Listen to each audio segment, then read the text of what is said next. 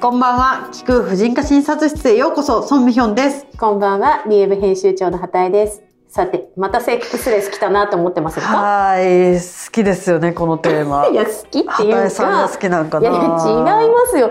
実は今回、はい読者から寄せられたお悩み、ね、何十つもあったんですけれども、はい。まあちょっと更年期はまた、あの、スペシャルでやりたいなと思っているので置いてあるんですが、更年期の不安やお悩みに続いて多かったのが、産後のセックスレスだったんですよ。産後の、はい。そうでしたか。まあ、うちも産後にセックスレスになって、二人目が、ちょっとどうしたらできるのかな、みたいな人とか、なんか私、女として終わりなんでしょうかとかいっぱい来られるし、大体周りも産後セックスが増えた人とか、そうそういないですよね。だから、まあ、二人目ね、不妊についてもね、まあ、ちょっとそのうち話したいなと思ってて、今回もそういう方もいらっしゃったんですけど、まあ、ちょっとまずは読者のメールをご紹介させていただきたいと思います。はい。はい。ちいさん33歳から。出産をするまではそんなことはなかったのですが、産後からすごくホルモンの影響を受けているような気がします。生理前のイライラがひどくて、もうすべてに対してイライラ。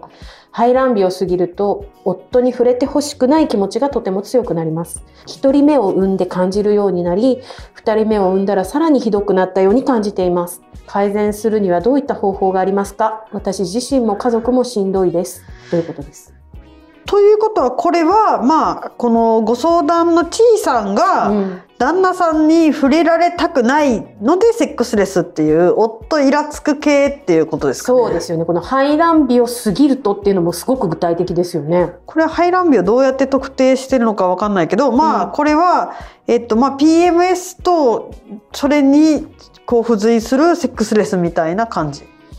うん。もうね、に、二人目産んでらっしゃるから、まあ、習慣できちんとつけていらっしゃるんでしょうけど、排卵日を自分で感じることもできてるんですかね。なるほどねうん。これはホルモンバランスが原因ですか？セックスレス。うーんそうですねちょっと厳密にはこれがセックスレスのご相談なのかどうかちょっと文面だけではちょっとわからないところもあるんですが、まあ一つはですね、まあ、もちろんもしやっぱり排卵日以降がはい。そういうイライラしやすいもうなんか夫に触れられるだけで嫌だみたいな感じだったら、まあ、ホルモンの変動をなくした方がいいというのは、まあ、前回お話もしたのでなんですけれども、まあそんだけね例えば PMS があるとして旦那さんにそこまでイライラするっていうのがうん。もしかしたらまあやっぱり今この方2人育児されてるけどうん。なんか旦那さんのその子育てに対する姿勢とかそういうのにもしかしたら不満があるのかなって、うん。まあこの方の相談はこれだけだからちょっと分かんないですけど。そうですよね。ただなんか私も自身も家族もしんどいですって書かれてるってことは、なんかその自分の中で、なんか他のこう外的要因がなくて、触られたくないっていう、そういうなんかもうホルモンのせいなんじゃないかっていう感じなのかまあちなと思って、ょっとホルモンのせいっていうかちょっと生理的に嫌みたいな感じうん。のことをそういうふうに表現されてるのかなと思うんですけどちょっと分かんないんですけど、実際やっぱりその円満に行ってるご夫婦って育児に結構コミット両方がしてて、でなんかワンオペとかでなんかワンオペなのにさらにそのしんどさにこう理解がない共感がない協力がないみたいな感じになってくると、うん。すごいなんか嫌悪感も募るみたいなのも結構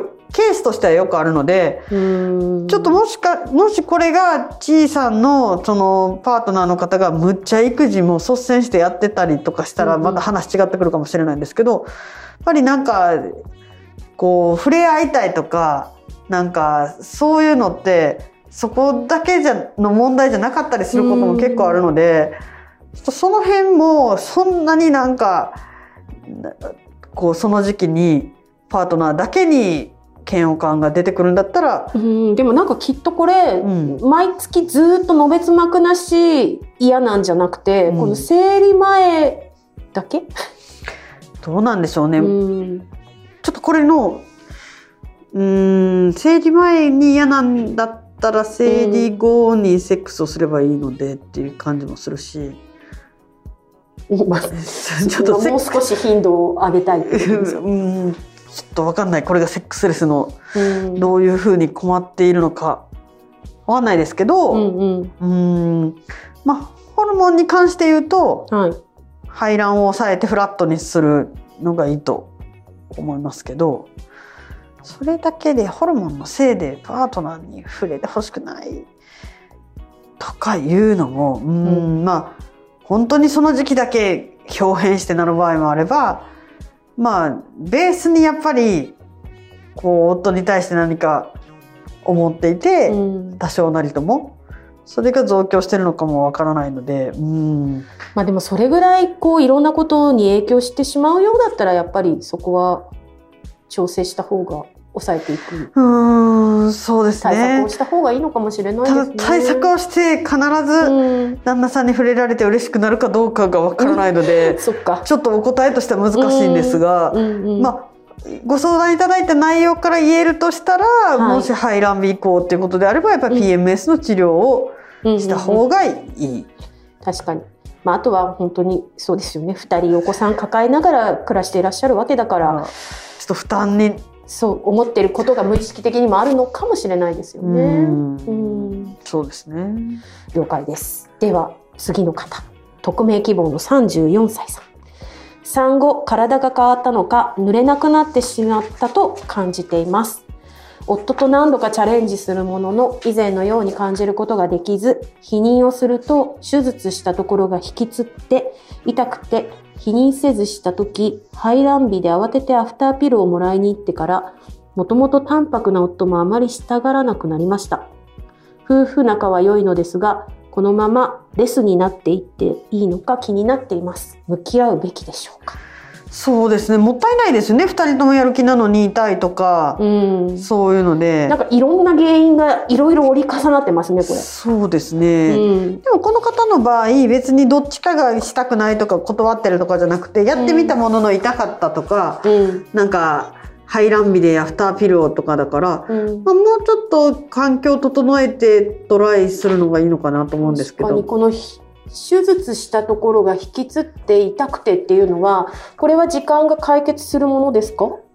そうですね。ちょっとどのどういった手術でどこが引きつっているのかがわからないので何とも言いようがないんですけれども。って切れたとこ縫ったってことですかね？かなあなんまあでもそうですよね、きっとね。コンドームをするとそういうところが引きつるっていうことなのかもしれないので、まあ、夫婦間ですから、えっと、ピルとか別の方法でミレーナとかで避妊をして、コンドームなしで安心してセックスをできる環境っていうのは作れると思うんですね。うんそうですねなのでこれまた時間が経つとレスが染みついてしまうので早めに？早めに対処。うんまあ、まずはそっかだから避妊方法を考えるっていうこととあとその痛いとか濡れないみたいなところっていうのは何かもう少しこうこれはもアクティブな治療はありますか、そうですね、うん。もし授乳中なのであればやっぱりエストロゲンが下がってるので、うん。なんかまあエストロゲンを補充したりとかあのエストロゲンのうん。クリームとか軟膏を塗ったり病院で処方してもらってエストロゲンのタブレットを入れたりすることができますけどねうんその。クリームや軟膏というのは、えっと婦人科に行かないと処方していただけクリないームや軟ものですか膏に関しては薬局で売ってます。うんうん、あの最近フェムケア的にいろいろあるものとかでもいける？それがすっごい昔からあるやつなんですよ。えそうなんですか、うんなんか商品名はヒメロスとバストミンって言うんですけど、うんうん、すっごい昔からあります。それは薬局に行けば薬局に売ってなければ取り寄せてもらったり、アマゾンでも買えます。ちょっともう一度お名前をヒメロスとバストミン。2つ2種類あるなんかどっちかが軟膏でどっちかがクリームです。うーんちょっと検討してもいいかもしれそないでねうですすね。あとはローション的なものを使うとかもありだと思います。なんかやっぱり最近その薬局に行ってもねフェムケアのものが並んでいたりするのでウォッシュとかなんか大切にしないとねって思ったりもしますけれどそうですね。うんグッズが増えると。そうですね。なんかねなかなかどこから始めていいかと思いますけどこの方はやっぱり産後いろいろ困ってらっしゃるようだからうん。うんこれはでも本当産後よくあるので、うんうんあの、一回ね、やっぱり産道に傷がついて、さらにはいあのこう授乳中にガクッと女性ホルモンが下がってしまったりするとみんなあるので、うんまあ、治っていくことが多いですので、うんまあ、ちょっと産後何年経ってるのかわかんないですけどうんうんなのでまあそんなに心配せずうんでいいと思いますけれども。まあ、夫婦仲いいって書いてあるし気になってるんだったら気になってるうちに解消したいですね。そういうそうですね。はい、はい ありがとうございます。では、えっと、次のご相談、N 子さん、36歳。子供が生まれてからセックスレス気味です。やりたい、やれるタイミングでさえ、えー眠気が勝ってしまいます。年齢による気恥ずかしさや、えー妊娠のタイミングが気になってしまうこともありますが、本当はドラマのような情熱的なセックスをしたいと思います。でも夫は冷たいわけではないですが、淡白で正直欲求不満になってしまいます。夫がもっと情熱的になってくれたらと思うのですが、難しいでしょうか？おーうーんめ結構積極的ですね。そうですね。まあ、あの、でもそういうパターンもありますよね。常に男性ばかりはしたいわけではないですしね、そうですね。はまあ、そうですね。眠気が勝ってしまうと。まあ、そらそうなりますよね。やっぱりこれはですねそう、なりますよね。だって子供が生まれうんたんでしょ、ねもま生まれてどれくらい経ったのかわかんないけど、うん。普通細切れに授乳したりとか夜泣きたいよとかしてたら23年はもうやっぱり寝れるうちに寝たいんだけどってなりますよ。けどこれはですねうん私はもうなんか、あのーなんだろう割と明確なアドバイスとしてはい。一回子供を泊まりで預けるか、うん。子供を預けて旅行に行くかなんなら昼間預けてラブホに行くかもうそんなんでいいと思うんですよね。そっか。一回、じゃあそういう足かせってかせじゃないけど、なくして、きちんとそういう時間を作ってみる。夫婦で。そう夫婦の。でできれうんばうん普段の生活習のしない場所の方がいいんじゃないかなと思って、うんそそれはでもこの方夫がもっと情熱的になってくれたらと思うって書いてあるんですけど、うなんかはい。すっごい、すっごい古い話で申し訳ないんですけど、ええ昔なんかそんなんで彼となんかよくあるじゃないですか女性誌とかで彼とのなんか盛り上がった情熱的なセックスみたいなのになんか年代違うかもしれないけど「ゴースト」っていう映画が昔あって。また来たぞゴースト 定番ですね定番。で、あなたは死なないでね、うんとか言うと、大丈夫、どこにも行かないよと言って盛り上がったみたいなのがあって、あ、もうこうなったら、なんかその、二人だけで情熱的になるのは無理で、そういうなんか映画とかでの演出の余韻の中、なんかそうするとかじゃないと、いきなり二人が子供を産んだ後に情熱的にとか、いきなり情熱湧いてこなくないですか？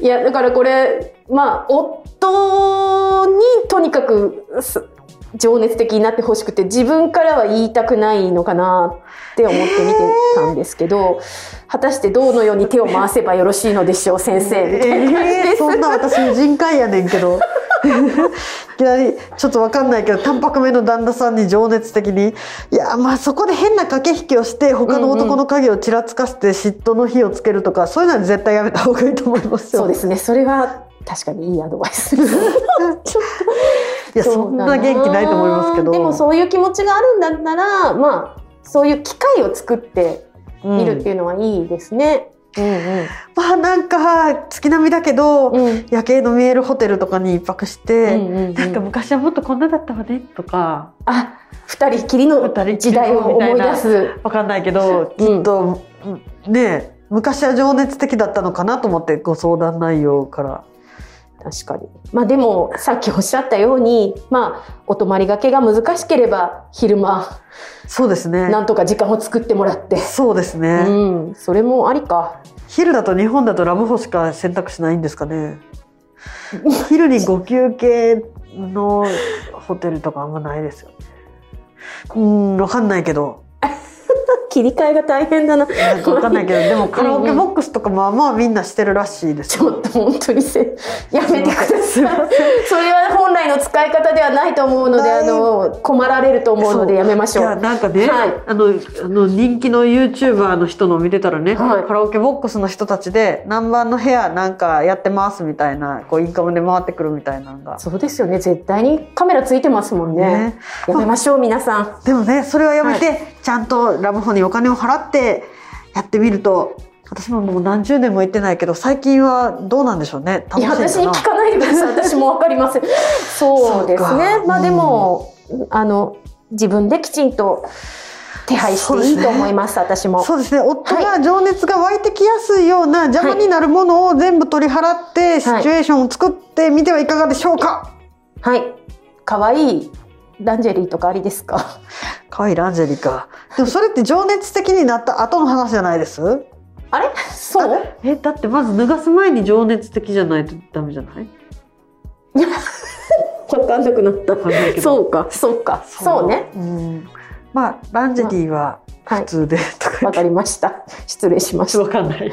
まあね、まあまあ、またかって言われるかもしれないけれども、あの、セックスレスについては、また考えていきたいと思います。でもなんか読者さんの生の声を聞いて、まあ本当に難しい問題というか、一言で片付けられない問題なんだなって思いました。そうですねでも今日のご相談はどれも割とライトなセックスレスでうん。これはもう治らんやろみたいなご相談じゃなかったのでえっ、と比較的あ、はいお答えしやすかったような気がします。リー読者のご夫婦、本当に仲のいい方が多いので、なんか上手にコミュニケーション取っていただけたらなと思います。